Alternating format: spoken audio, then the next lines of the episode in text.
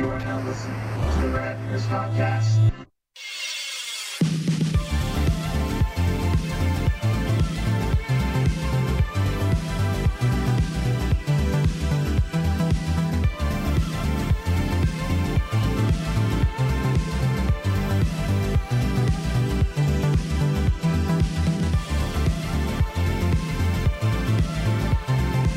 Hey everyone. Hi. Hey Squeeze. Hey, RK. Feels good to be doing this two weeks in a row again. huh? Two weeks in a row. Yeah. Look at us. We're like a weekly podcast. Uh, once again. All right, we had a little break, and I mean, if you listen to last week's show, you understand why. It's completely warranted. Squeezer, Yeah. right? Yeah, I think so. So you know why not? I mean, I don't want to make excuses, but you know.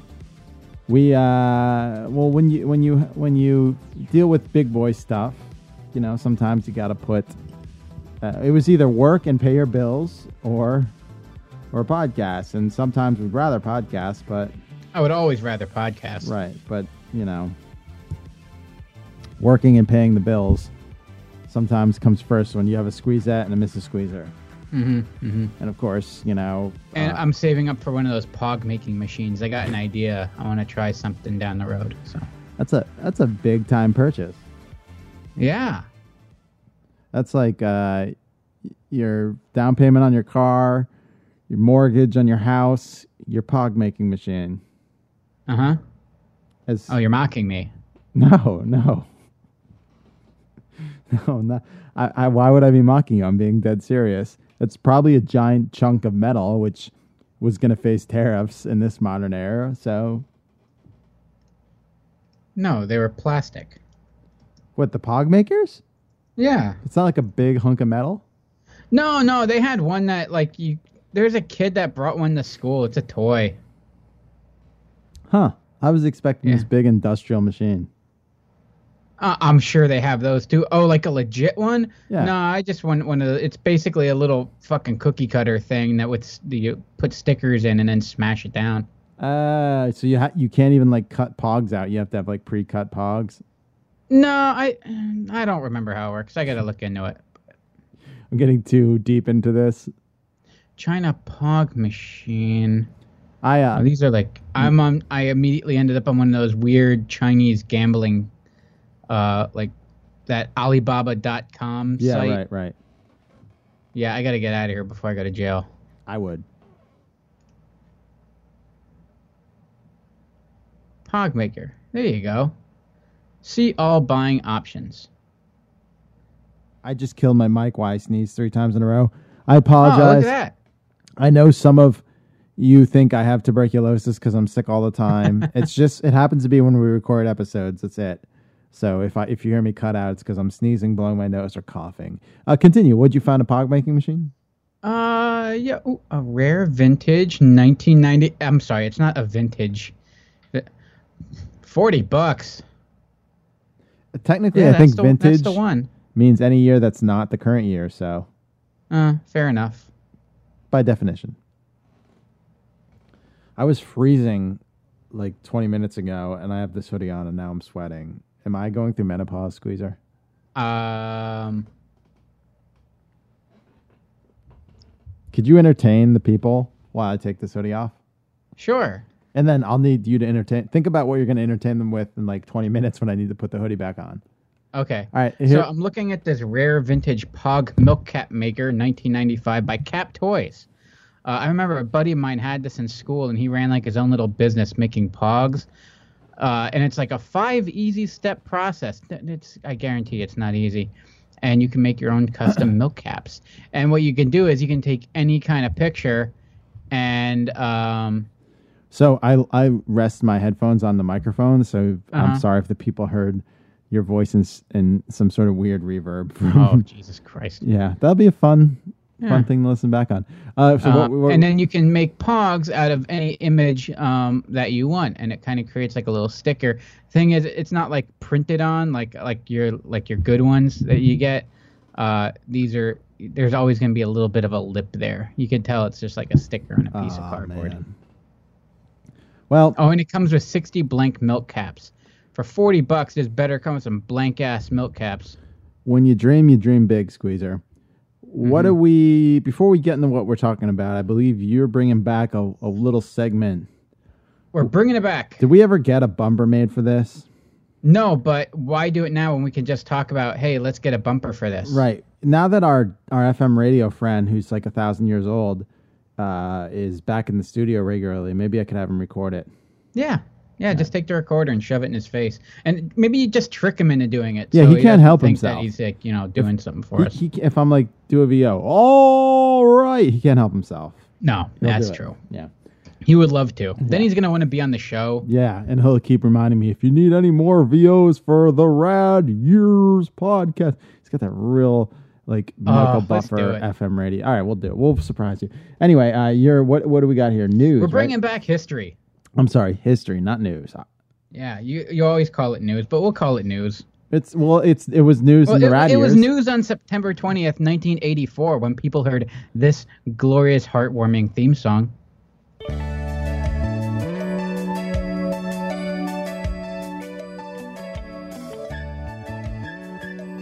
Squeezer, what is this? Uh, it's Who's the Boss? A show I never watched. What? Yeah, I knew it existed. All right, we gotta bag this show. We're done. All right, you're done.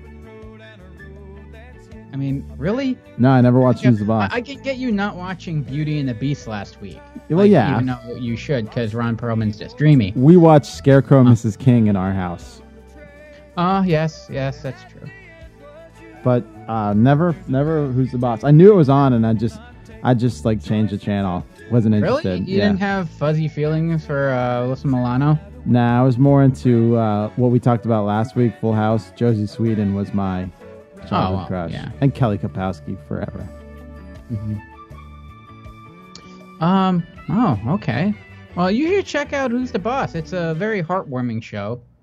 Um, about uh uh. Let, let's set the premise. Um, a widower with a young daughter, um, gets a job cleaning. Okay. If you do not want to be a, a parent and have a sitcom based off of you in the 1980s, because there's a good chance, it's a 50-50 chance you're going to be dead. oh boy. Yeah. Jeez. Yeah. Um, Full House. was- Widower, right? What's that? Full House. Widower, right? Yeah. Yeah. Yeah. Widower. Yeah. It was uh, Jesse's sister. That's why you know That's Uncle how. Jesse moved in. Right. They were Greek. That's how you get around hot casting someone else. Just they're dead. Yep. Um, and then uh, well, it, of course, you know you have the ever so wonderful and loving Tony Danza. Um, but shit, this show ran for eight seasons, 196 episodes That's a decent. on uh. you think I Tony? think it was AB, yeah, ABC. you think Tony um, Danza made some decent cash off that syndication or no? Ah, you know, I'm sure he did. I'm, I, you know, because he wasn't at this point. He's been in the business long enough. He did Yeah. Taxi and all that. But what else did Tony Danza do after Who's the Boss besides get made fun of for Who's the Boss? um, well, he had his show. Did he? Yeah, he, he had a daytime talk show. Oh, right, right, right, right, right, right, right, right. That was a minute, right? Uh huh. I don't want to chop the man down. I'm just, Oh. I'm being serious. Like, what? would be- I remember he was a gag on. All right, get your bingo card out. A gag on uh, King of the Hill. Connie had a Tony Danza phone card uh, that she called Bobby on, or no, no. To- I'm sorry, I'm Oh, misremembering the it. Tony Danza show only lasted for 14 episodes. Yeah, I didn't think it was really long. He did a, he did a long stretch like cameo stuff. Like he was on like Family Law. Oh, he was a boxer too. Oh no, okay, the Tony. So that was the first run of the Tony Danza show. Yeah, he was a boxer. Oh. Um, and then uh, Tony Danza's show ran again in uh, mid 2000s. So yeah, he had two two runs at it. But he was always just there. Everyone just wants to be his friend. Yeah, the 2000s one is I what what I remember. He had 330 episodes of that one. Yeah. Yeah, that was what he kind of like got his like re. Uh, oh, so and that with the King of Hill episode I'm talking about, he voiced it himself. Okay. So the joke on him, he played it himself. So good for him. Yeah. Um, but it, you know, it was any you know once you're in taxi, you kind of get carte blanche. You can kind of just sit back and well, no one from Taxi, nobody, is a bigger star. You know what I'm gonna say?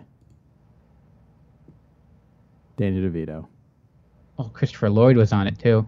Uh, Christopher Lloyd's okay, and even Carol Kane has like a good role now in uh, Incredible Kimmy Schmidt, Unbreakable Kimmy Schmidt. I mean, uh, of course, we all love Andy Kaufman for what he did, Mm-hmm. but Danny DeVito, I mean, great career, great rad years career, but I'm, a, you know, what a huge fan of Always Sunny in Philadelphia I am. Yeah. And I remember, so I, I was one of like the five people who watched the first season, and I was a big fan. And uh, when I read that Danny DeVito was coming on for the second season, I'm like, oh god damn it, he's gonna ruin it, bringing on a star in. The show is so funny, and that Danny DeVito brought so much to that show.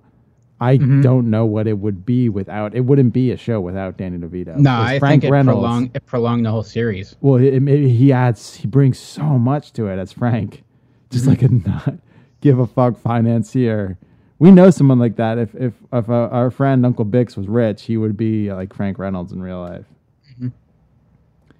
Uh, but yeah, um, the what, what how many rad years careers did Taxi make? Shit. Yeah. You know, quite a few. Um, but yeah, uh, September twentieth, nineteen eighty four, we got Who's the Boss. Eight eight long seasons, and until uh, it was diagnosed with moving time slot syndrome, and uh, of course, once you contract that, it's fatal. So, he he jumped right from this, from right from Taxi to this. It was it was one of those rare uh, situations where you you your second show takes off, your sophomore show, uh, eighty four. When did Taxi wrap up? eighty three. Oh, good for him. Yeah. Next pilot season, it looks like. Which means he had that. That was already in the talks. That was in the can. Yeah, well, when they're canceling, he probably you know signed on Yeah. for a pilot and it got picked up. I don't know how ruthless it is back then. It we uh, you know what we went through. a- Probably even harder because It's it wasn't like the nineties. yeah. They were just throwing them out like like candy. now it's um now it's even like there's so many networks like people are buying buying pilots left and right. hmm Oh, anyway, uh, you want to start talking about our subject? Oh, I do Yeah, I'm excited for this one because very much so. this was a big part of growing up that doesn't Cornerstone it. really exist anymore. It does kind of though, but not the way it used to. Like we're talking arcades, Yeah. and they exist in like Chuck E. Cheese, which is a is a relic of a bygone era uh, that still exists. But I guess Dave and Buster's and various forms of it, but they're not true arcades. You're basically playing games of chance for tick. It's like it's basically like a child casino anymore. Like you're not lining yeah, up behind some a cabinet. places have a few games, but it, it, you're there for other reasons, and it's there to entertain you. It's not like a place where you would go and meet, and that was the goal of it was to go and play video games in a tight, narrow corridor with other kids. Right, and now when when some of the most powerful machines on the planet exist in your living room, and that's who they program for, why would you program a game? You know, no one would program a game that you know for an arcade cabinet when you could program for for how much Your money phone. did Gen- Grand Theft Auto Five make? Yeah, your phone too. And Fortnite, what Fortnite? I don't play Fortnite, but I know it's huge. It's for the Utes. It's for the Utes. So uh, I guess I'm first. Uh, you ready to break into it? Yeah, let's get going. All right, here we We'll go. ramble on and on about it as we go.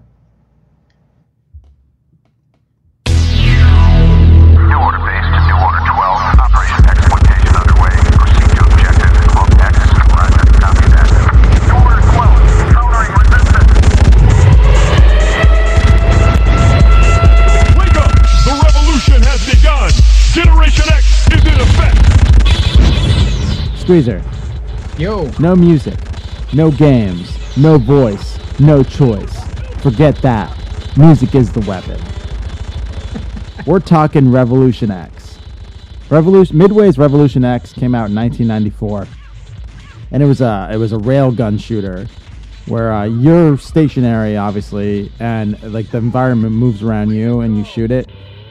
Quite a popular uh, arcade style at the time, and still Yeah. is. Uh, it was originally programmed as a Jurassic Park game, but Sega beat Midway to the license, so they had to base it around Aerosmith instead. It's uh, the cabinet's very similar to T2, and I read a lot of rumors that there was a kit to turn a T2 cabinet, the T2 shooting railgun shooter, into the Aerosmith Revolution X cabinet. It's just a matter of. I mean, it's not like you just pull a card and plug it back in. Like it would be like full circuit boards, no? Or Uh, I guess there's like a logic board you swap out, okay, and then the the guns could be the same.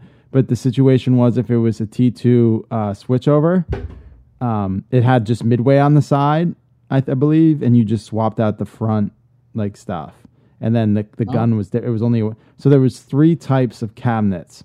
Uh, the original dedicated cabinet had two guns.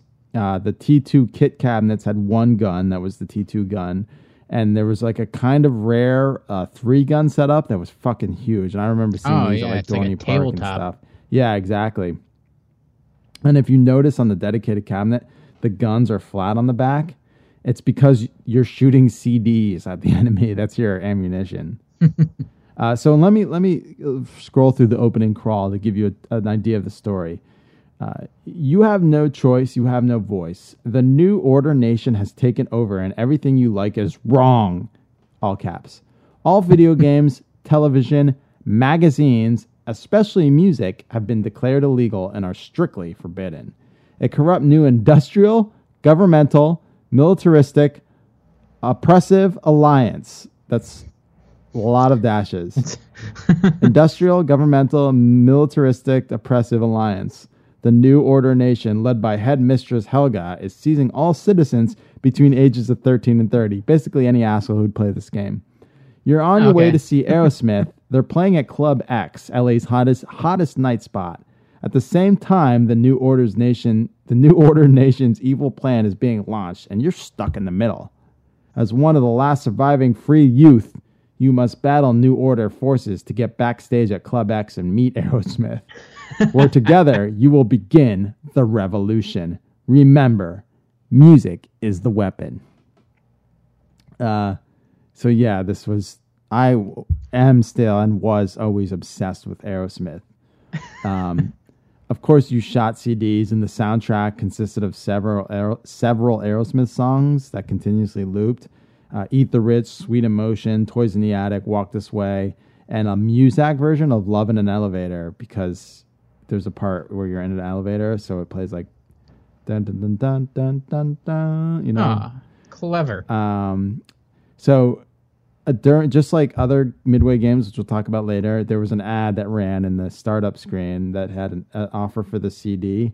You paid like thirteen bucks, and um, or f- I think it was like fifteen, and you send the check or money order in, and then six to eight weeks later, they'd send you a CD or the poster that you ordered of the soundtrack to listen to, so you could live the Wait. revolution. of Aerosmith songs that you probably already had. Right, but they're all great songs. Those are all some of my Well, favorites. Yeah, but that's what Yeah, you have but- a, uh, a cassette recorder But for. it's You not the official Revolution X soundtrack, Squeezer. You're not fighting against the man with with old CDs. You're blending together into a Wait, who am I fighting against? Um, the industrial, governmental, militaristic, oppressive alliance called the New Order Nation. And Squeezer, never forget. In fact, remember, music is the weapon.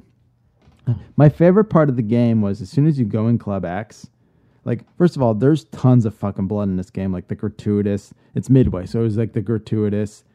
Uh, it was after Mortal Kombat came out, so it was the gratuitous Mortal Kombat blood Mm-hmm. like heads popping off and blood blowing everywhere.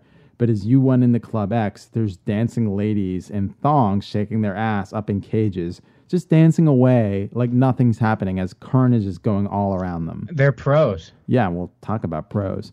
Uh, in the cons- home console versions, they were like still there, but they they faced you, so you didn't see their asses and thongs Uh, and it and it was it was like for me I loved it because it was motion captured just like a Mortal Kombat. So you know it was a real woman. It was the same woman who played Helga. so it wasn't like an animation of a woman. It was you know back then there wasn't the internet kids, so you took what you can get. Uh, I loved Aerosmith and I loved rail shooters. And when you're there wasn't a long line for this game, Like you talk about going to Dorney Park or Disney World and waiting in line. That's what arcades like when a new arcade dropped. You were you crowded if you wanted to play, you waited in line or you just crowded around to get a glimpse of the gameplay. Oh, just watching people play. Yeah. And uh, remember, if you're a last surviving free youth, uh, you must battle in order to meet Mar- to meet Aerosmith. And like randomly, there's like one scene I remember like when when like you not one scene, but if you blow a lot of shit up, uh, Steven Tyler will come on the screen at the bottom of the screen and yell "Toasty," like in Mortal Kombat. Because this is Midway, it's the same developers, so there was a lot of a lot of blending in. Uh, but yeah, Revolution X, I'll always remember. You have such a, I was such an Aerosmith fan and a rail rail gun shooter fan that this is a no brainer uh, for me. Uh, definitely one I wanted to talk about. And uh, we can move on. Your first pick, Squeeze. You ready for it? Oh yeah. There we go.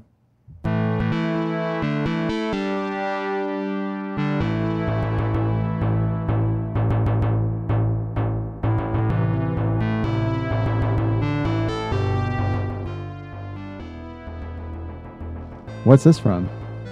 Enter a time when men were warriors and gods ruled the world. A time of good and against evil, a place of danger. Summoned by Zeus to rescue Athena, you will infiltrate the underworld with the power to transform into mystical creatures with supernatural strength. Altered Beast. Um, I played this on Genesis on Sega Channel. Yes, it was. Uh, uh, yes, it was ported to many systems. It was. It's a Sega. Uh, it was developed by Sega um, originally for the arcade, and then it was ported to uh, um, Genesis. Uh, not uh, the Genesis version for one very specific v- reason. Not as good as the arcade. I'll get into that. Was This the was- arcade a beat 'em up? Yeah, yeah. Okay. Yeah, same thing. You're just, you know, you are a, a human, uh, a dead Greek warrior uh, that Zeus brings back from the dead uh, to uh, rescue his daughter. Because I guess the gods are too busy or some shit. Uh, and then as you go, you get power ups. And originally, you're like just a regular half naked dude. Sure. And then you get your first power up, and it's like super story. And you, all of a sudden, you look like Jose Canseco. Like you're just massive with this tiny little head just going around punching dudes and then eventually then you get to turn into your beast form depending on what level you are you know so you start up first level you turn into a werewolf then a were dragon then a were bear this guy doesn't A really know he's lost a lot where is he uh a were tiger and then the final level uh which i never saw outside of youtube videos because this game was hard as shit and i yeah. sucked Notoriously Uh, hard, right? what's that Notoriously hard. Oh, correct? very hard. Yeah, and like fu hard. Uh, a golden werewolf. This was my first arcade experience, and it wasn't even in an arcade per se. There was, you know, there was a time where you, you had your arcades, your traditional ones, and then like you had mentioned the ones like the Chuck E. Cheese and the Dave and Buster's, but then there were also just those little nooks and crannies of places wherever they could jam a cabinet or two. And those are probably my favorite memories of arcades. Yes. This one just so happened to be wedged in the nook and cranny of uh, we've spoken before, um, uh, a food lane and Laneco. Oh yeah, they used to have Little Copley, arcades. Yeah, Pennsylvania. Yeah, they were big on the arcades in the lobby. Yep. Uh, and they had Altered Beast, and this was yeah my first time I remember dumping a quarter in this machine, and Was this- immediately lost it. Was this at all related to Golden Axe? Am I thinking? Yes. Um, so uh, Makoto Uchida. Okay. I'm, I know I'm butchering that. Uh, he was uh, the main developer, main designer behind Golden Axe. Uh, was that just Genesis or was that also arcade? Uh, was Gold, uh, Golden Axe was an arcade as well. Okay. I believe I'm fairly certain. I'll just say it is, and you know people can you know correct me later, or Yeah, get know. angry, and then forget by the time the show's over. Yeah. We're early on. We are early. Uh, and then also uh, Hiro Kazuyasha. Hiro, I, I just I sound racist just pronouncing it wrong. I apologize. You're trying, and that's what Uh, matters. Hiro Kazu Yashuhara. Ah, that's it. Yeah, that I sounds got it. that sounds right to me. Yeah. Uh, he was uh, the lead designer and level designer uh, eventually then for one Sonic the Hedgehog. Um, and Ah. Uchida now is still like he's like head of R and D for like Sega China or whatever. Um, so yeah, two big shots working on this game uh, early on in the uh, you know Sega days. Uh, the best part about this game, outside of eventually battling through and you fight like a giant pile of poop monster that throws its head at you and you know stuff like that. A Golgothan? Is that what it's called? No, Poop that's monster? that's from Kevin Smith's. Oh, yes. the poop monster. It was a Golgothan. Well- we'll get to that later. it could be. Um, but like it was so hard because the en- enemies just like came out of nowhere. Um, there was like no rules. Just this stuff. Everything just killed you everywhere. It was brutal. And then you so you fight all these massive monsters and creatures throughout the game, and you're you're trying. You're for some reason the main guy, this this Neff guy, just basically it's Uncle Fester. um, and he would turn into all the all these guys. In the end, he's like, "Oh shit! You know what would be the most difficult thing for you to uh, kill that you'll never be able to defeat? Uh, Rocksteady." Of the Ninja Turtles universe? Yeah, yeah. Pretty much, this guy just turns into a rhino with armor. And It's, it's a spitting image of of Rocksteady. I'm pretty sure he made an appearance in Wreck It Ralph. Uh, this character. Oh, okay. Well, I, I watched Wreck-It Ralph with Enchantress, and The- I loved it. We're looking boss. forward to the second one. Um, great movie. Uh, and just my the the best line whenever he uh when you go fight the boss is "Welcome to your doom," um, which you know as a kid like "Ooh, my doom." Uh, if if now spoilers, not that anyone's gonna go out and ever beat this game because it's impossible. So you were kind of left. Uh, you didn't get the benefit of beating this game if you played it at home because it just ended. It gave you some titles and that was it if you beat it in the arcade, it almost like it gave you a pat on the back for like being a for actually getting through this like just punch in the back of the head that is Altered Beast Right. because the credits start to roll, and then it reveals like a picture of like your character, and he's like in the suit, but now he's holding like the beast head, like it's like a mask, and then uh, Athena's there off to the side. Some of like the the monsters are hanging from strings behind them, and there's actually a a, a slate, like a clapboard, like in in the foreground. Ah, okay. And so like it kind of like is it like a behind the scenes like hey this whole time you were playing this game this movie you were part of this production. Isn't that what Mario Brothers 3 kind of was? A play? Uh yeah I think That came out like you're you're like playing stages and it was all just a play. is that how it is because I guess the, the curtain makes sense in the opening sequence. Yeah. Uh and then and then the next screenshot is everyone like you and the enemies with beers and they're like toasting you. No way. Like, that's good awesome. job. Yeah, it's a really cool Easter egg that probably no one ever saw. Yeah. Right. Um, because this game was just hard it as in hell. Or maybe I was just young and incompetent. can, can we talk for a minute about other places that we remember ar- arcade games being tucked into? Yeah, yeah. I remember bowling alleys, like Oh, absolutely, the bowling alley playing Ninja Turtles. Of course, Dorney Mm-hmm. Park, the amusement park. Uh, Dorney Park still has arcades, but they're they're more like Dave and Buster point arcades. Um, hmm. You get like there was the one cabinet in like various restaurant like lobbies, like the one or two cabinets. Like you- Pizza Hut. yeah, you get like a claw machine and like one cabinet machine. Pizza Hut had a Mortal Kombat. Yeah, a lot. Everyone had Mortal Kombat. But it- it's fun. It's like this family restaurant, and everyone was up in arms. But they, hey, It people are gonna pump it- quarters it into that money. thing. Yeah, like the Red Robin Kid Zone had fucking oh, Mortal m- movie theaters. Movie theaters. That's another one. I remember the um uh, what was it wasn't an AMC. It was a General Cinema. the one by the mall. The one that yeah, it was by the mall. The one that became a fabric store and then an HH Gregg and now Yeah, uh, nothing. General Cinemas. Yeah. General Cinema. Yeah, that one. That had some, that had a golden axe. That had a golden axe in there. They had Rampage. I know. Um, Um, I played Killer Instinct a lot at the AMC that we still go to. Mhm. Uh, I was bad, but it was there. But those like small spaces, like arcades, were generally a place you could go where you knew what what was going on. But then like the cabinets would appear randomly other places, and like you, you fuck it. Like that's more like almost like fuck the movie. You go in with your friends. You, like it's like the third time you saw it. You spend five minutes in the movie, and then you go out and you play, you know, arcades for the rest of whatever quarters you had left. Well, living down the street, if we, you know, weren't actually going into one of the malls to go to those arcades, we would just go into the movie theater lobby and just play in there because it was closer. Yeah, it's like fifty feet closer Yeah. because Well, I didn't have to cross a deadly road, Ryan. well, nah, it's not really deadly, and it, and that that Grape Street no, I mean the the at 10 years old? I'm not talking Grape Street. There was there was an arcade in the upper level across from the pizza place in the Lehigh Valley Mall. I know exactly what you're talking about, but the mall was scary and dark back then. Right, but it was on the same level. So you were basically, if you walked outside the movie theater, you were staring at the entrance to that arcade. Yes, but do you know how big that parking lot is? Yeah. That's like that's like 50 feet. Yeah, but but the arcade would have been dark and and welcoming for you.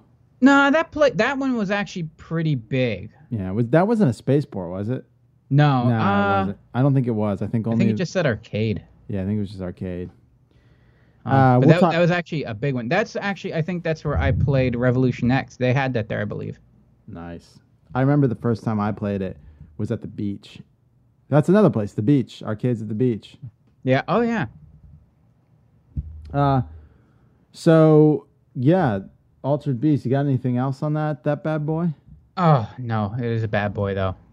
It was a bad boy, and it. Uh, I remember playing it on Sega Channel, and I I lasted like ten seconds. I'm like, what the fuck is this game? Yeah, I- it's controller cracking uh, rage. I was used to what's that game on? What's the first uh, Double Dragon? I was used to Double Dragon, hmm where you, you could basically play forever as a beat 'em up, and then you play Altered Beast, and you're you're dead in ten seconds. You're like, what the? Yeah. f- It, it's a it's a Nick arcade game if there ever is one. Yeah, right. Absolutely. I think it was featured a lot on. I, I yeah. Well, yep. Yeah. Uh, awesome. Uh, let's uh, move on to my next pick, which was another hugely popular cabinet.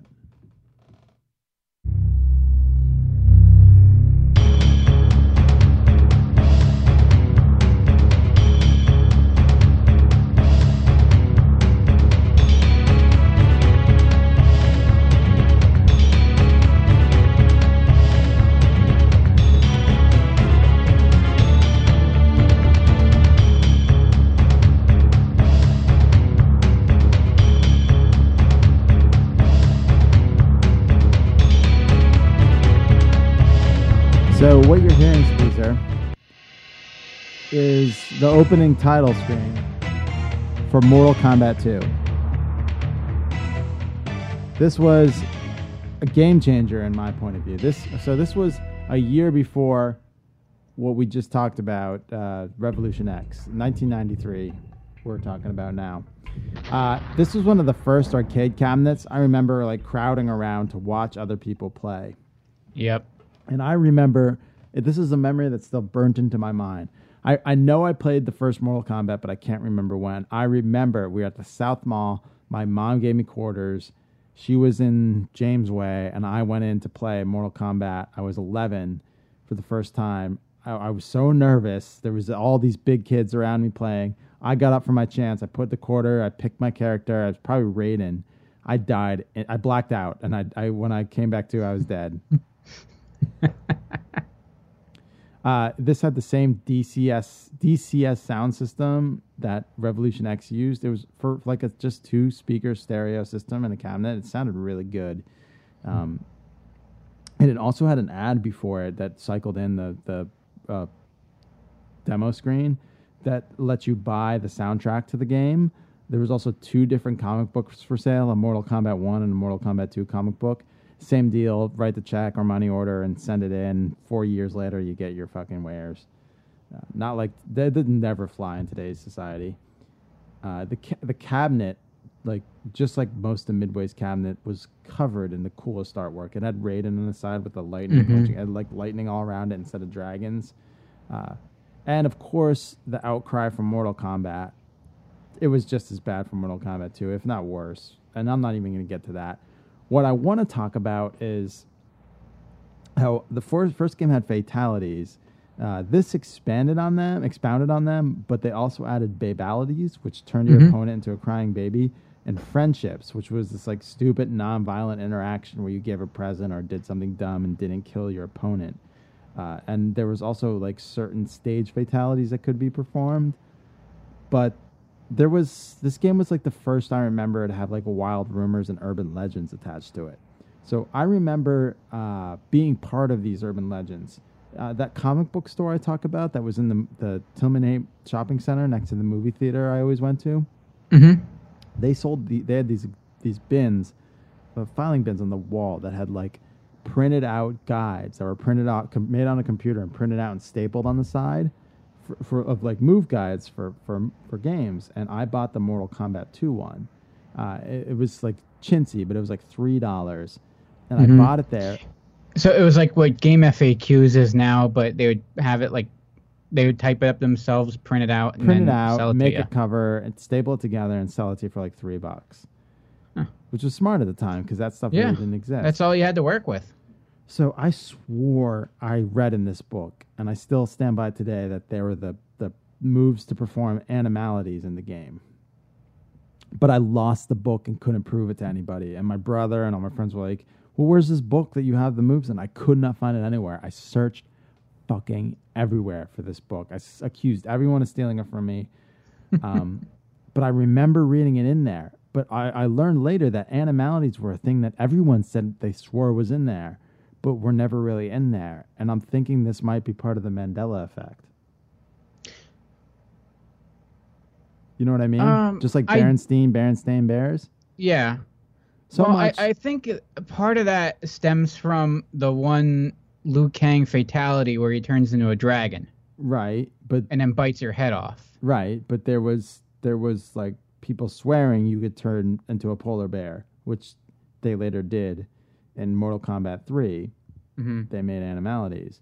Everyone swore this, and it it was like a, a thing that that this was before the internet. So like I don't know how this like spread across the country the way it did, but I definitely was involved. Like I swore to people there was animalities, and I had the codes, but I lost the book, and I did lose the book. so you were one of them. You're the reason. You, someone told me that there were animalities, and then I had to tell someone else. yeah, it was my fault.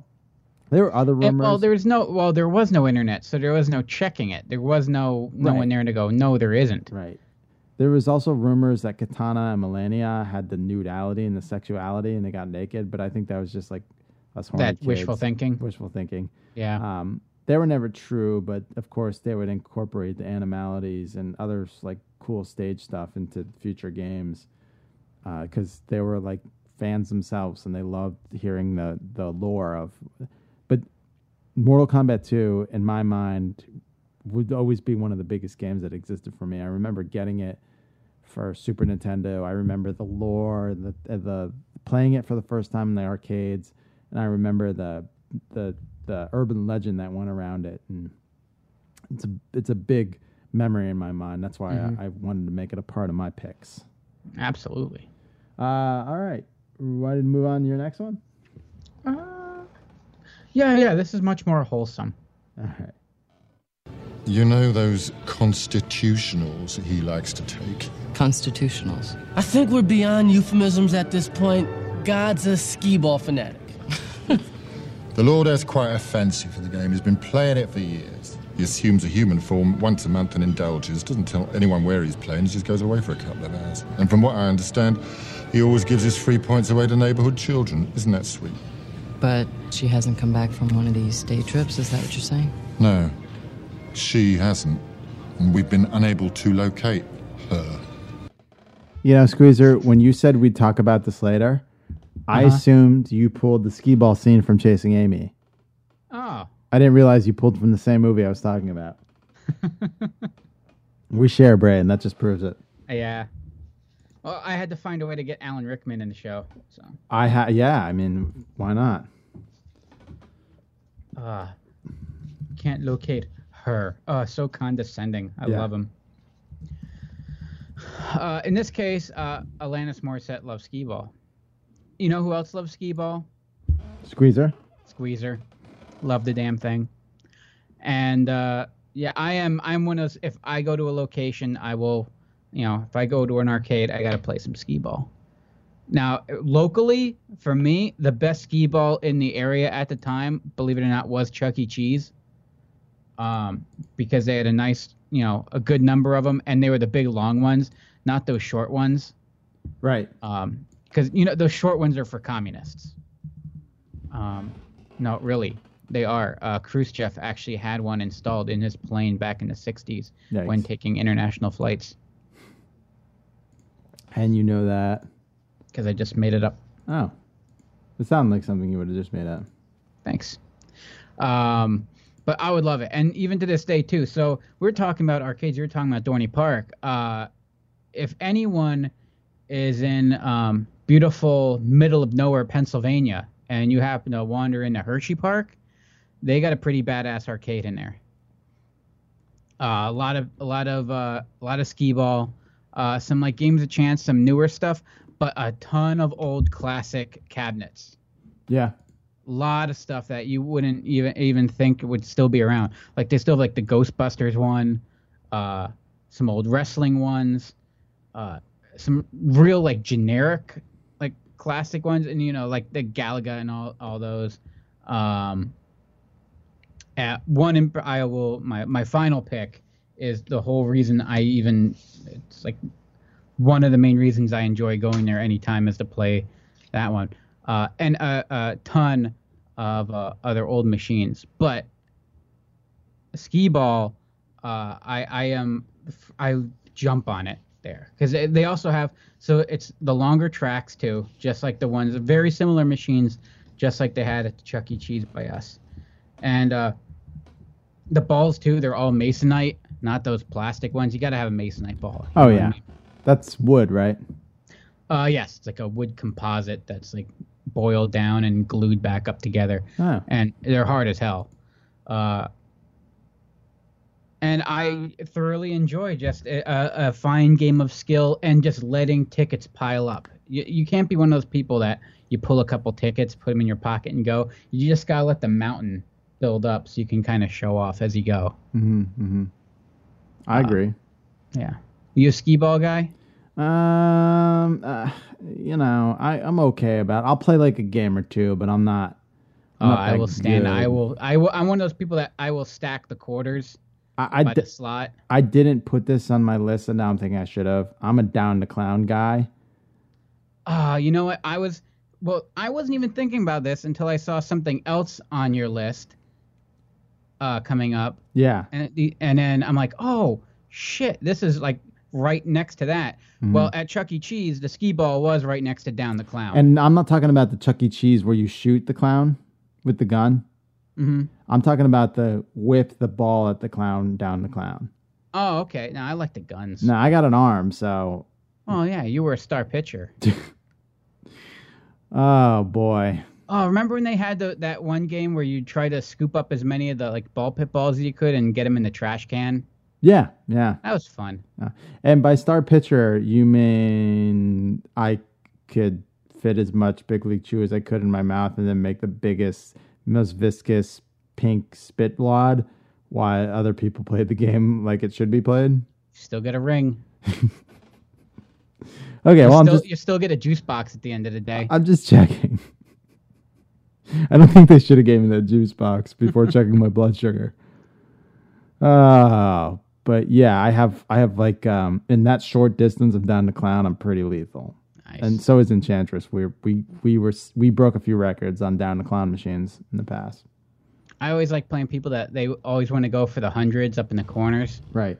Yeah, no, just be consistent. Just keep hitting that 50 and you'll just keep racking up points. Don't don't get greedy. Don't get greedy. Don't get greedy. Um, but yeah, it was. I, I didn't know. Well, I knew it, it started. Um, you know, it was always like a, an East Coast. It started, you know, down at the shore as a like a Jersey Shore thing. But fucking 1908 is when the initial. If anyone's interested, I, I was looking at patents today. I spent uh, a massive amount of hours watching um, not only arcade video game footage, but footage of people playing uh, arcade games and the similar ilk. And then looking at uh, U.S. patents. So if anyone's interested, uh, the skee ball patent is uh, U.S. patent 9005 941. It's If anyone wants to go check it out, it's a good read. it's elapsed, right? It's in public domain. Anyone can make skee ball, right? Uh, if it's that old, it has to have been. I think. I know that's that's something beyond our comprehension. Right. yeah, I, I would assume anyone can make them now. because there was tons of when the iPhone first came out. There's a ton of like play skee ball on your iPhone, and when people realized I was reductively stupid, it just went away. But that was there was like a bunch of them popped up right away. I just figured it was a rights thing, but who knows? Yeah, I don't think it doesn't look like anyone like renewed the rights to it. Um, do you want to hear about another skill game of chance? Yeah. All right, here's here's mine, and and listen to this full clip because it's a fucking gem, and, and get your bingo marker ready.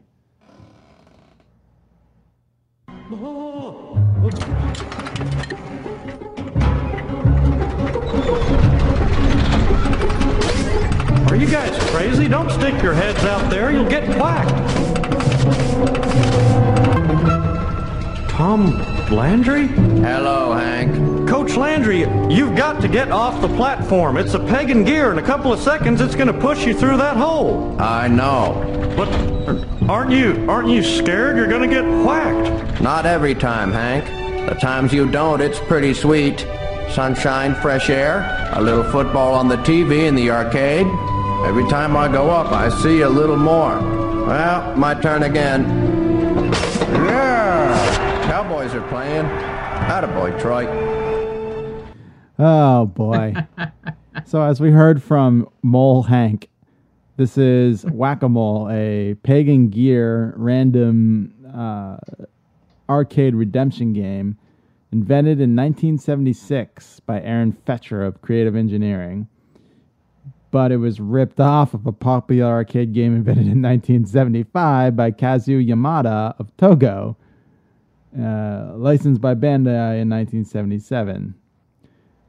Whack a mole, like again, Hank said, is the pegging gear where randomly the moles will pop out of holes uh, and you take a large, soft black mallet, and if you whack it down, you get points. As the game gets faster, more points are awarded, and at the end of the game, you're playing against multiple people. The one who has the most points either wins a prize or tickets, and uh, it's awfully cathartic to say the least. I wondered why my dad loved it so much at the beach, and then when I grew up to realize his relationship with my mom at the time, I started to understand it more. um, so of course, is you know the mallet's connected to a rope to prevent anyone from stealing the fucking whack-a-mole mallet. Mallet. that, yeah, but it was always too short of a rope. It was. It was. You needed like a good long chain instead.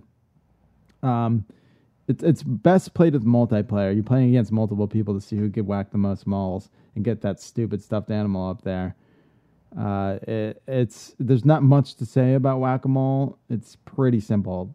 There's Yeah, you don't want to be that person that's you, you look over and there's someone just by themselves playing whack a mole all day long. unless you're my dad and you're getting some anger out. That's true. Uh, fair enough. Fair enough. right. There's nine holes and the moles randomly pop up, and when you whack them down, again you get points. Um, uh, the term I learned something from this. The term whack-a-mole Mhm. is colloquially colloquial colloquially collo- I can't. We know what you mean. Yeah. colloquially used to denote a repetitious and futile task. Each time an adversary is whacked, it only pops up again somewhere else.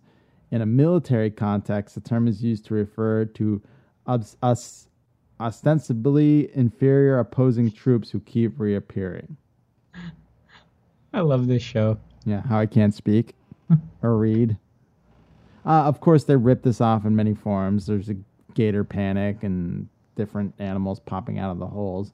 But the original still stands true. You could find it almost everywhere. You whack whack 'em all. It's fun. It's one of my dad's favorites. Again, as I grew older, I learned why, but he always made us play with them, and it was always fun. It was like, get, Wow. get, get on and whack the balls with dad. He's always gonna win because of the anger, but he gave us his tickets or his prize, so it was a win-win no matter what. All right, uh, it's time for your third pick. You ready, Squeeze? I am. All right, here we go. Get ready.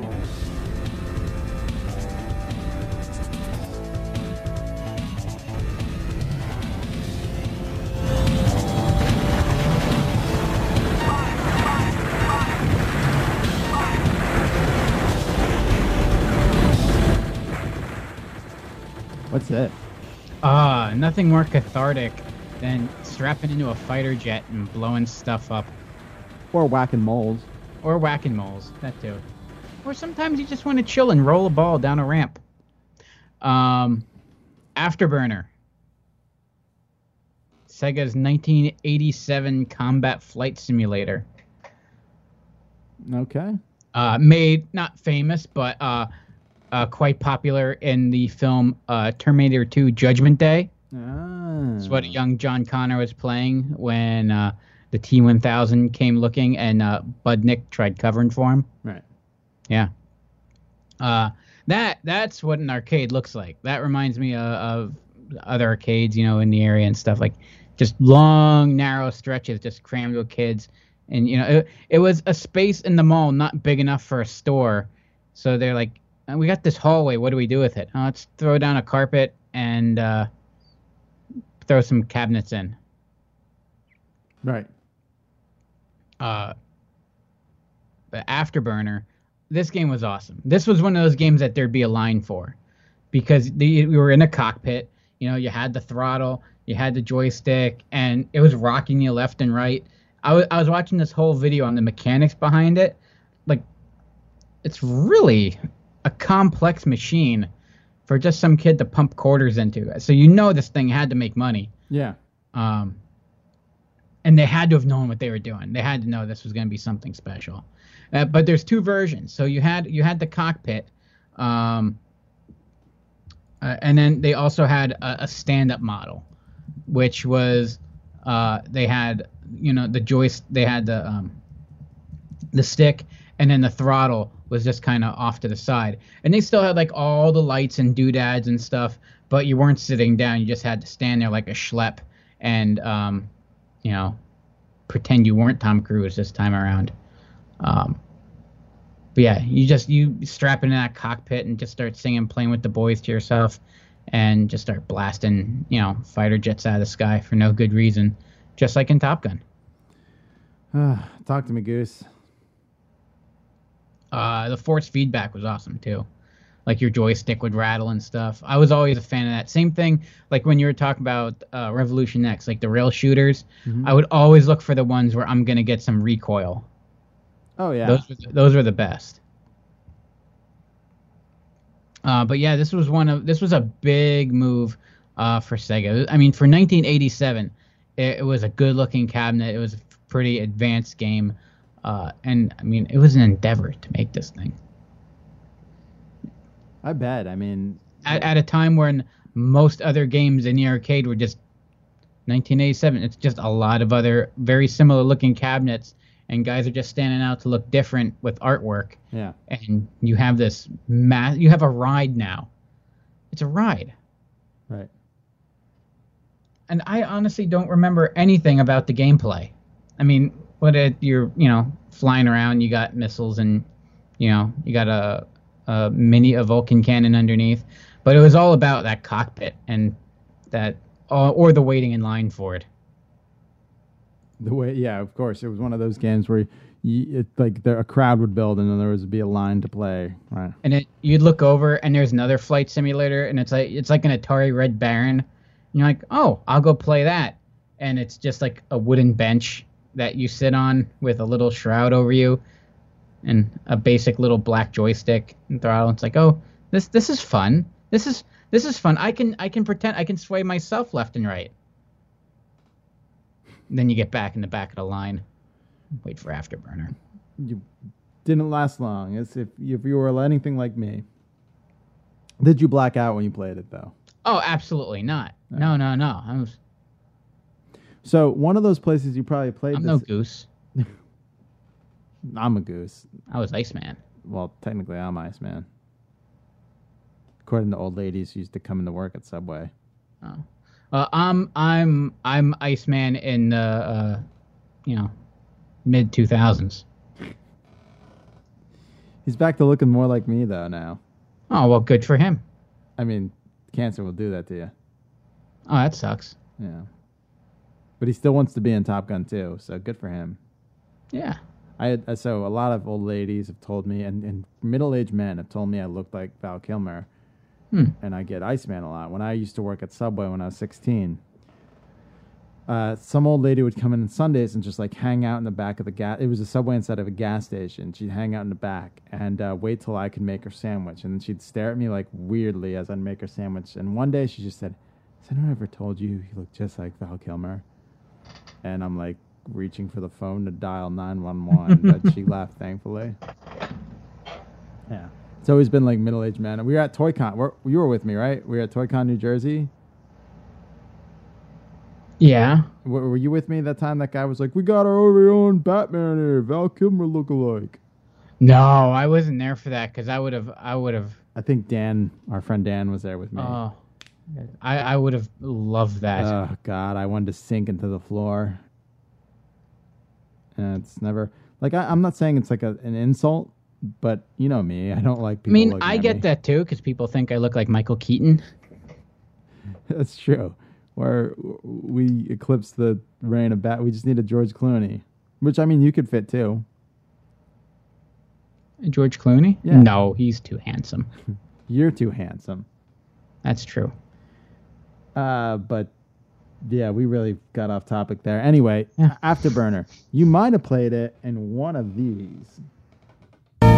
Spaceport takes great pride in the special people we choose to run our stores all across America. And you can be very proud to have been chosen as part of the team responsible for running your spaceport.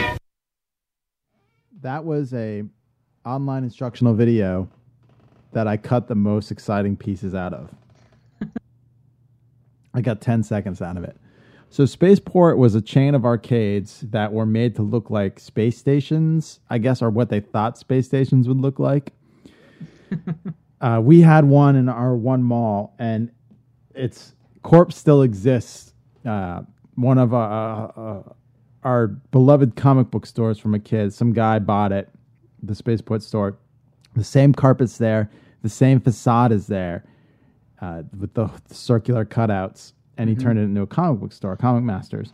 But spaceports existed all over the country, randomly all over the place, and it it was like a that blue carpet, that smell. I think they sold like some sort of popcorn concessions in some of them, but not many. Uh, there were soda machines. You had your air hockey tables in there. There was pinball, but the arcades were the true store, st- uh, star. You could find pictures if you just Google Spaceport arcades. You could you could find this fucking 1981 Spaceport employee training video, which apparently I couldn't I couldn't check the validity of this, but they apparently filmed this at the one in our mall, the Whitehall Mall. Oh, really? Yeah. Nice. Um, I mean, this this play that was my hang. You know, if I didn't go, like I said, I, I was afraid to go into the Lehigh Valley Mall, but the the Whitehall Mall that was my go-to. oh yeah, yeah. there was no one ever in there. That's why.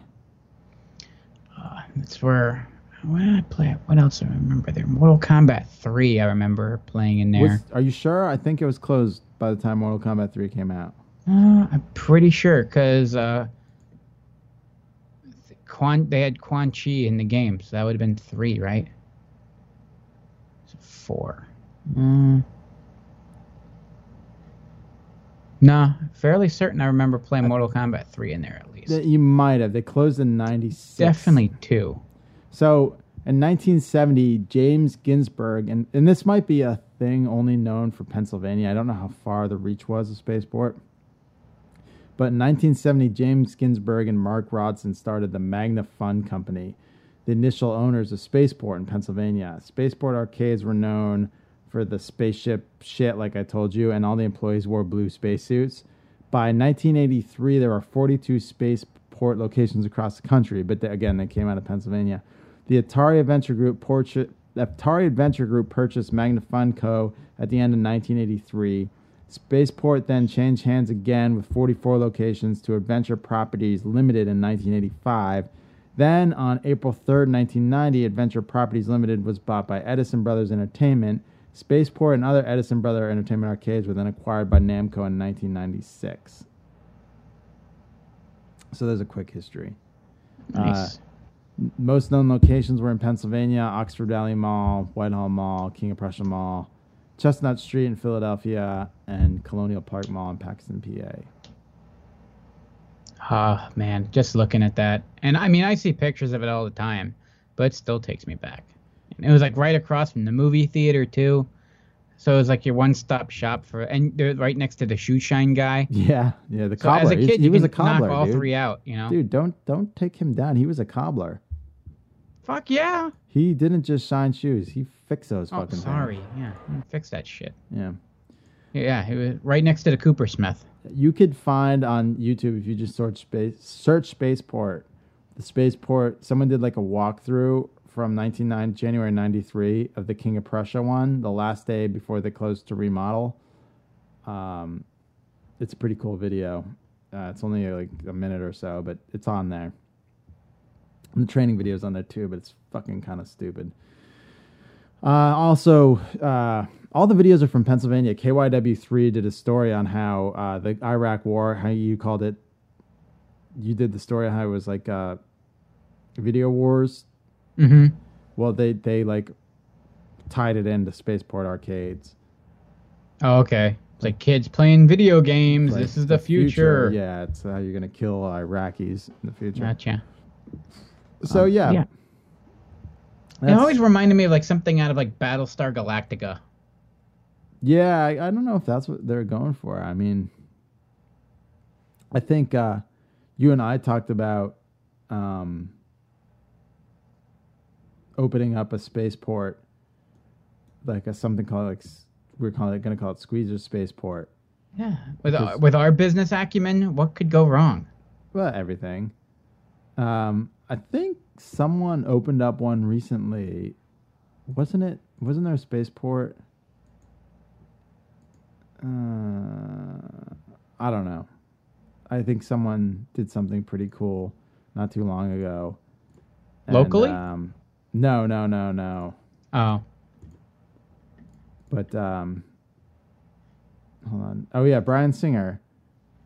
He did uh, Spaceport and and it's uh, in an X Men movie. Yeah, it was an X Men movie. They did a Spaceport.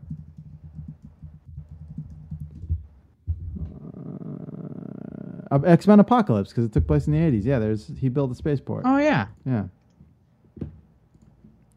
Uh, but of course, you could find that picture uh, online. But you know, that's that's my favorite. Like my favorite scenes Oh, of this, X. this mall training. T- this is. I gotta watch this then.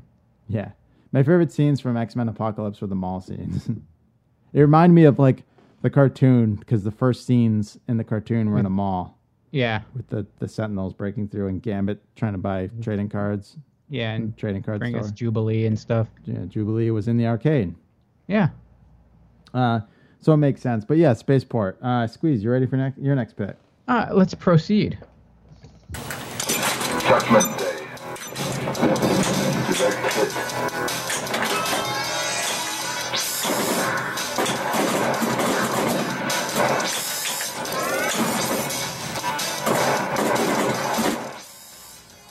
I wasn't sure if you wanted me to leave this up the whole time. No, no, you can. It, it's rough. It's it, it's the best audio quality I can find. I searched like an hour for something. I was actually gonna like drive around until I found a T2 pinball machine and record good audio of it. Uh, you probably could have went to one of our local bowling alleys. I bet they have one. Oh, I'm sure. Uh, I mean, shit, they made fifteen thousand of these things. Wow. Yeah, it was a popular uh, popular system. Um, so specifically, I want to talk uh, to.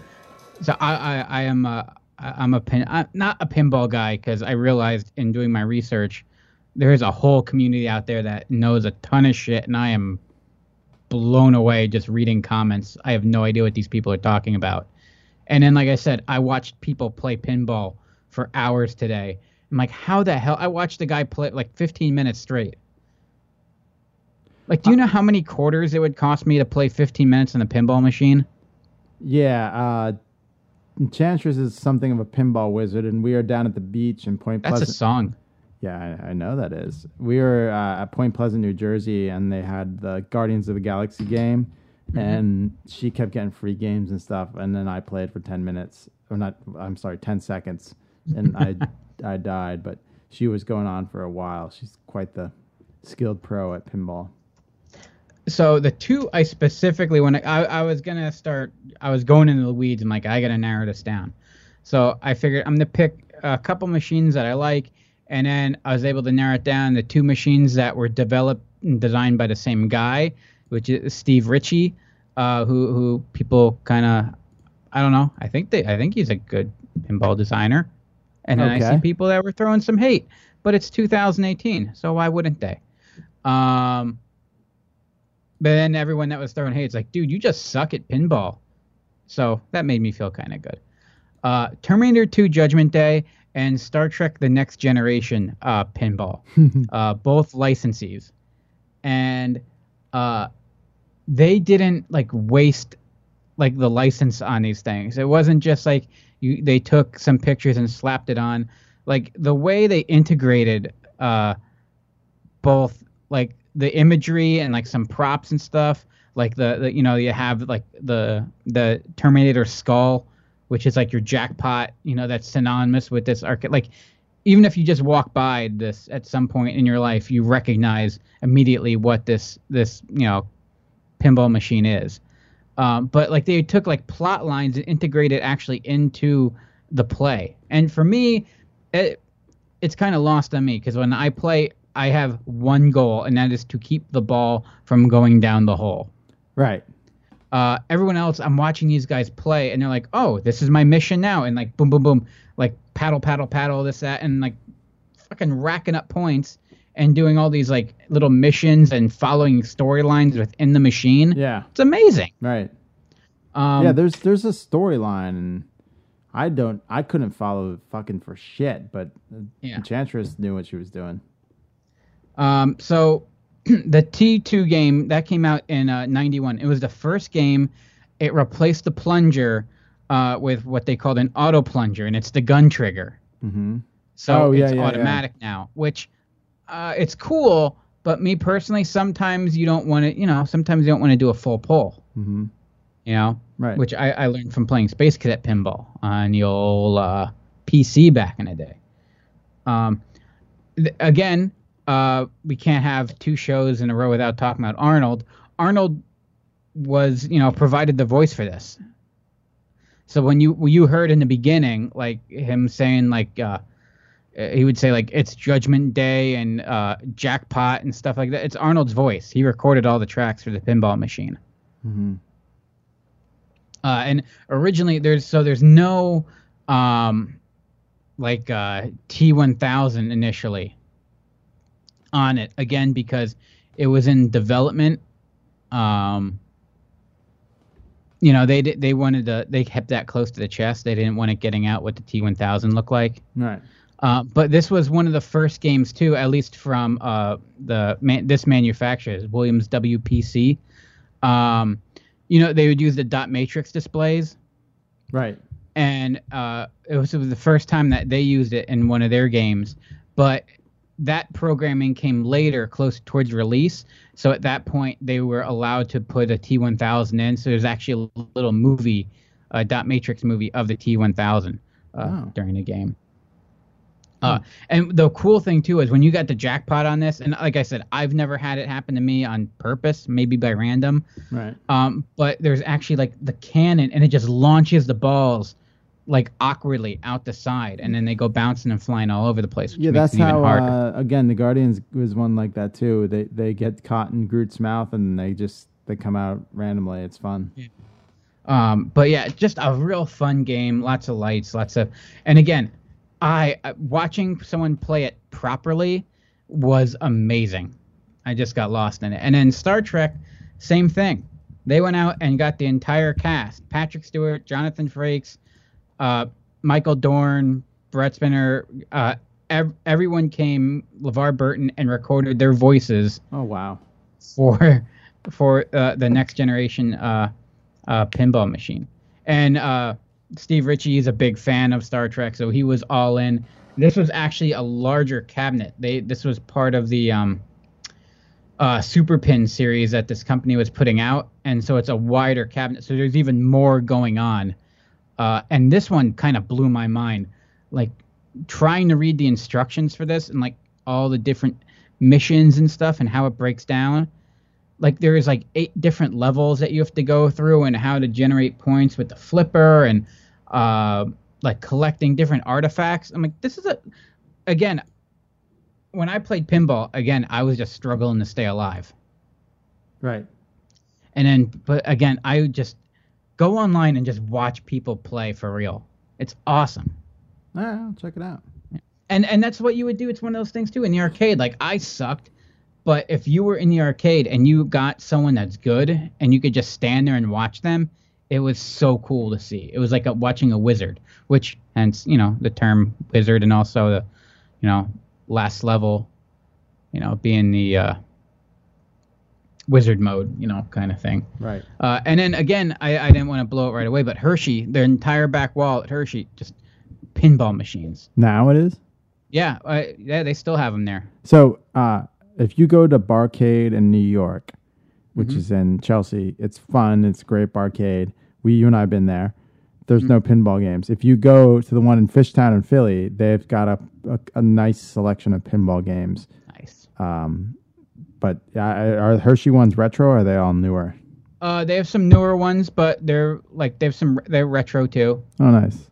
Um, yeah, they have like I think they have like a you know like uh a Lord of the Rings one or something like that. But then they still have like real like old classic ones, like some going back to like the '70s, um, which are kind of cool to just kind of play around with too. Oh, you know if they're if they're still working, but Cool. All right. Yeah. And then, I, of course, then I, I came across, just so everyone go, knows, uh, there is an IPDB.org out there, which is the, uh, hang on, I gotta figure out how this, IPBD. it's the, the IPDB.org, the Internet Pinball, Database. Database. Yes, and that that is again, it's where I got lost. And this actually, the Star Trek game is actually ranked number three, like all time, Hmm. uh, on their list. What was one? Uh, Twilight Zone. Oh, nice. Yeah, which I I have played. It's an awesome game, I think. And the Addams Family's also up there too. All right. Well, yeah, it, it's it, it feels like like franchising out pinball machines doesn't feel like it's something that they, they wasted. They really took advantage of those licenses. Well, good. I mean, usually you saw like like I'm. I'll, I'll bring up the Congo pinball machine as something that took advantage of a license. okay. like like I mean, they're probably like usually in a movie that sucks. There's so much action scenes. Like you could probably make something cool with pinball. So that I get that. That makes sense to me. And it's it's an ebb and flow of a demand and there's like that niche demand that's still there but it would just be the locations aren't there you know i I- it would be cool i would just love to see more just you walk around and some reason there's just a pinball machine like at a different location and you don't get rid of the coin slot and just put like an credit apple card pay reader. Yeah, an Apple Pay, yeah. credit card thing on Yeah. it and just boop you know Yeah. swipe your phone and and you play around Yeah. And I Um, guarantee just by doing that, you're going to draw people in. I'm sure Mm. someone's already doing it. Yeah, I'm not I'm that sure. smart. Yeah, I know someone's doing it. All right. Uh, you ready to move on? Yep. All right. Here is my last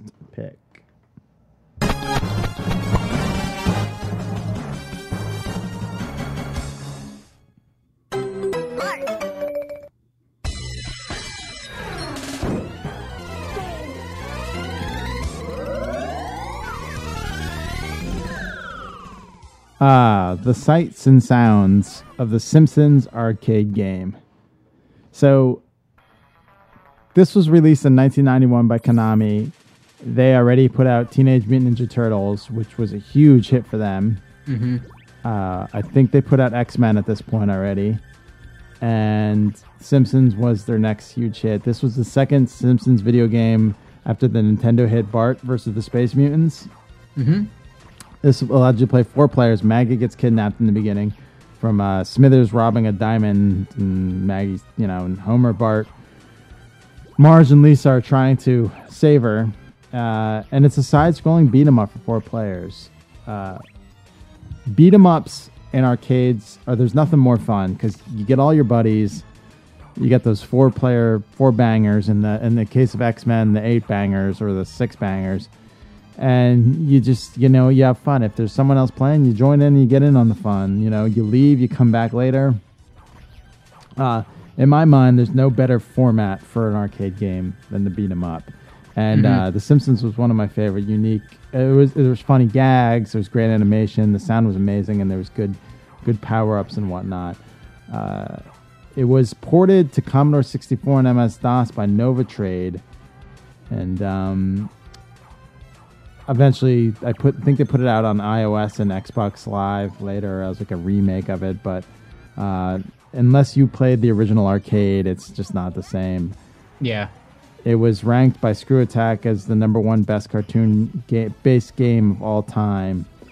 And uh, one of my favorite beat 'em ups. It's right up there with Ninja Turtles and X Men, and Mhm. and for me, the Tick on Super Nintendo. That's my favorite beat 'em ups, and Maximum Carnage.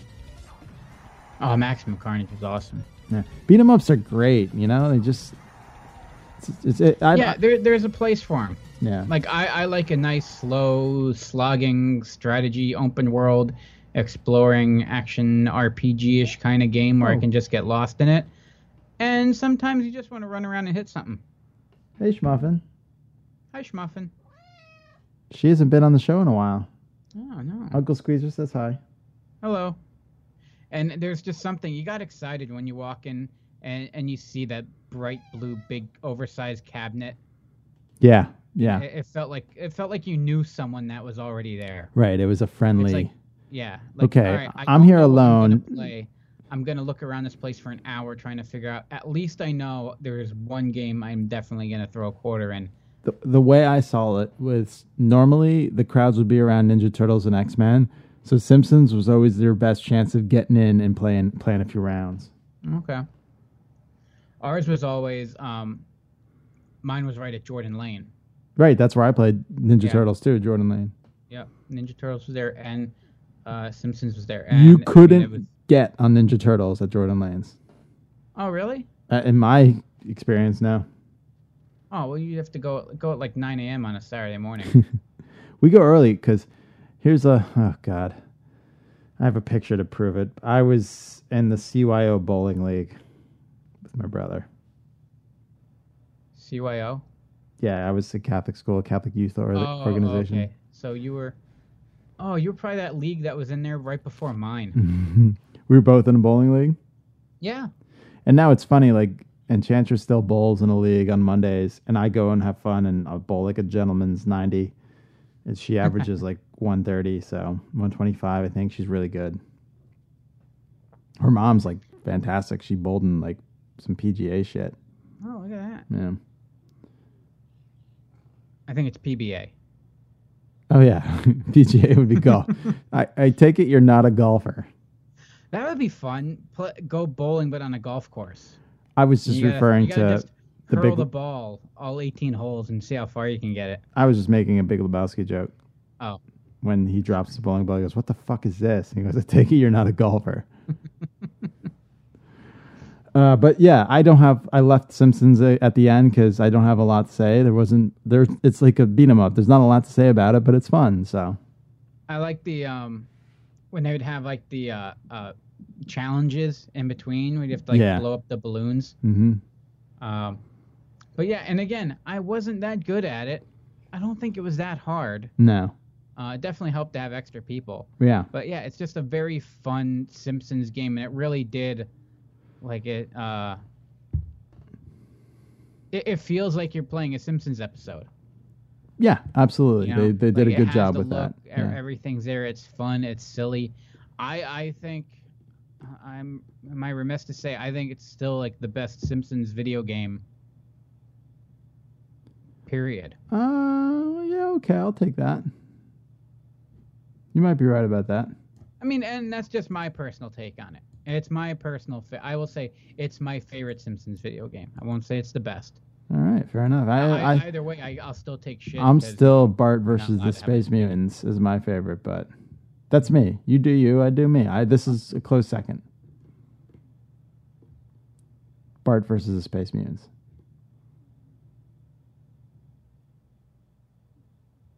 Bart Space. Are we not talking anymore? All right, moving on. Your last pick, Squeeze. Let's let's uh let's get going. Here we go. We're almost done on the home stretch.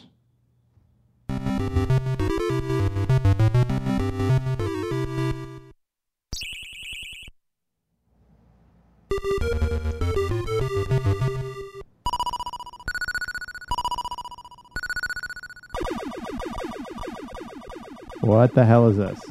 Oh, seriously? It's possibly the greatest arcade game ever made, and in my my top five favorite games of all time. Uh, the the the Taito uh, inspired by Breaking Brick Arkanoid. Okay. You ever play Arkanoid? No. You ever play uh, Breakout? Created by Steve Jobs, mainly Steve Wozniak, but yes. Ah, so it's you are well in this case you are the Vaus, this escape ship because your mother. I didn't know there was for the longest time that there was actually a story involved in this. Um, I feel like they kind of tacked it on for no real reason. It's just a fun game, um, and infuriating at some points. Uh, but the point is to take your little ball and your paddle, and the paddle scrolls back and forth across the bottom of the screen, and you bounce the ball, and you have to break the bricks. This is And it- Breakout. Yeah, but Arkanoid's just it's a more fun name, and they had some cooler patterns. And you're actually a spaceship. You're the Vaus, and you have to save the mother- mothership from uh, the evil face thing that you fight at the end boss, which I never got to. I can get all the way up to the very last level of bricks, and then I die. I never actually ever got that boss. What can and I had I had the NES port too. Um, I didn't have the controller with it because I bought it aftermarket. They actually sold a, a very a special controller, uh, the Arkanoid controller, uh, that came with it. It was just a dial. Because in the arcade, and again, going back to Hershey Park, I get so excited whenever I go back there because they have an Arkanoid machine, uh, an old school Is one. this and used? just- the, is this like the ball, like the ball mouse? uh, no, it's a dial. Okay. uh, and it allows you also to control the speed of your Vaus uh, paddle. And then you have just a trigger button in case you ever get the gun uh, upgrade or the sticky, uh, you know, sticky upgrade where you, the ball sticks to paddle and you can launch it, you know, when you want. Uh, th- I don't know. This is just up there with like Tetris. It's one of those games where it just, uh, it's a very much a skill game uh, in it like its purest form. And it even has it even pays tribute to uh, Space Invaders. Think it's the fifth level. There's actually a little Space Invader alien. I saw that in the pictures I looked up. Um, Yeah, made out of bricks that you have to bust out. So it looked like uh, in 1976, Breakout was made by Steve Wozniak and also Steve Jobs, but mainly Wozniak. And um, it was then 86, Arkanoid gave it new legs with their version of it. Mhm. Uh, and they were both imitated heavily. All based on Pong. Basically, a, a Breakout was basically a single player Pong. Yeah, and again, you could see why I loved it because I didn't have anyone to play with. Oh man, you're just a sweet boy. Yeah, just looking for love. Uh, no, I absolutely, I just, I adore this game. When I hear that music, I get excited. Uh, if I see ever see an Arkanoid console or a cabinet, I go running for it. And I got on the old, uh, the old NES cartridge, which I'm, I'm it's funny because it, it's better with a dial control because you can control the speed. But after all those years, I'm actually better with just a D-pad and Is- dealing with. Is uh, there an iPhone port? I'm sure there has to be. Uh, I know. Th- yeah. Um, do you have? You should get that. Uh, it, I'd probably suck at it, and then I'd find it frustrating.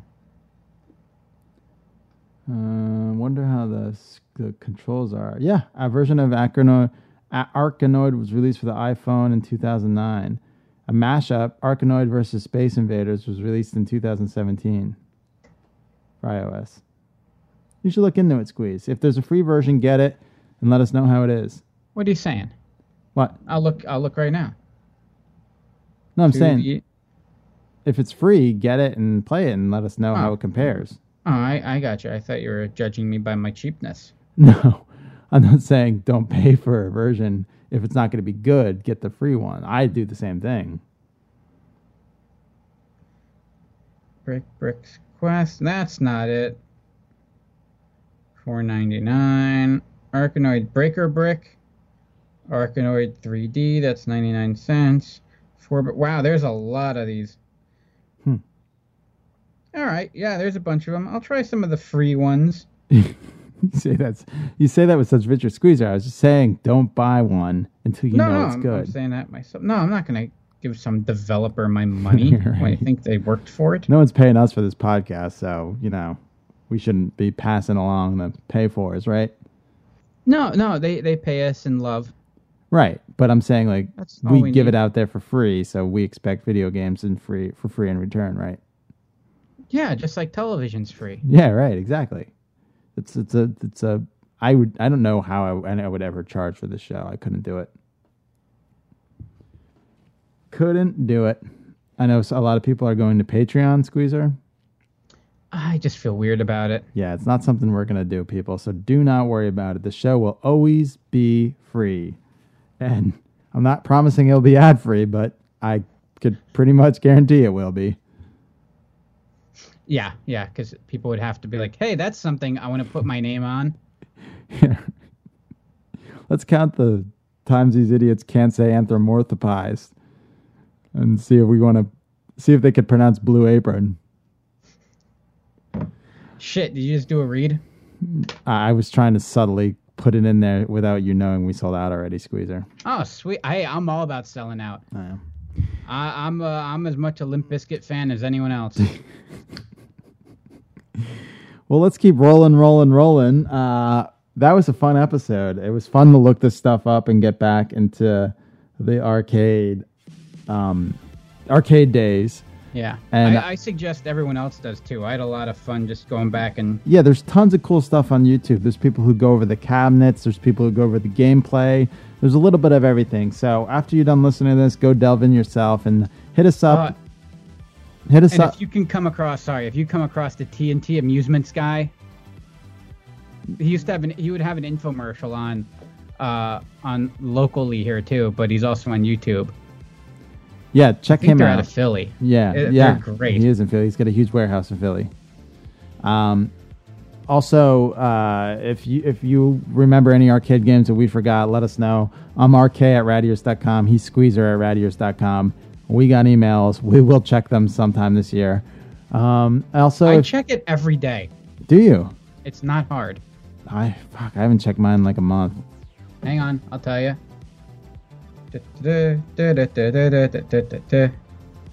Let's see. Squeezer. Yep, the August 5th. Squeezer sucks. That's the last one I got. uh, that definitely wasn't me because I think you're a sweet boy and I love you. Oh, Uh, thanks. But uh, also, if you like the show, rate and review us. It's the easiest way to show us love without paying any money because we don't want your money. We want your love. Uh, and until next week, I'll be in Europe, but there'll still be a show, and Chances and I will be uh, drinking liters and liters of German beer at Oktoberfest, and I'll report back. But uh, we'll have a show for you that we're going to record. And until then, I'm RK. I'm Squeezer. You have a good one.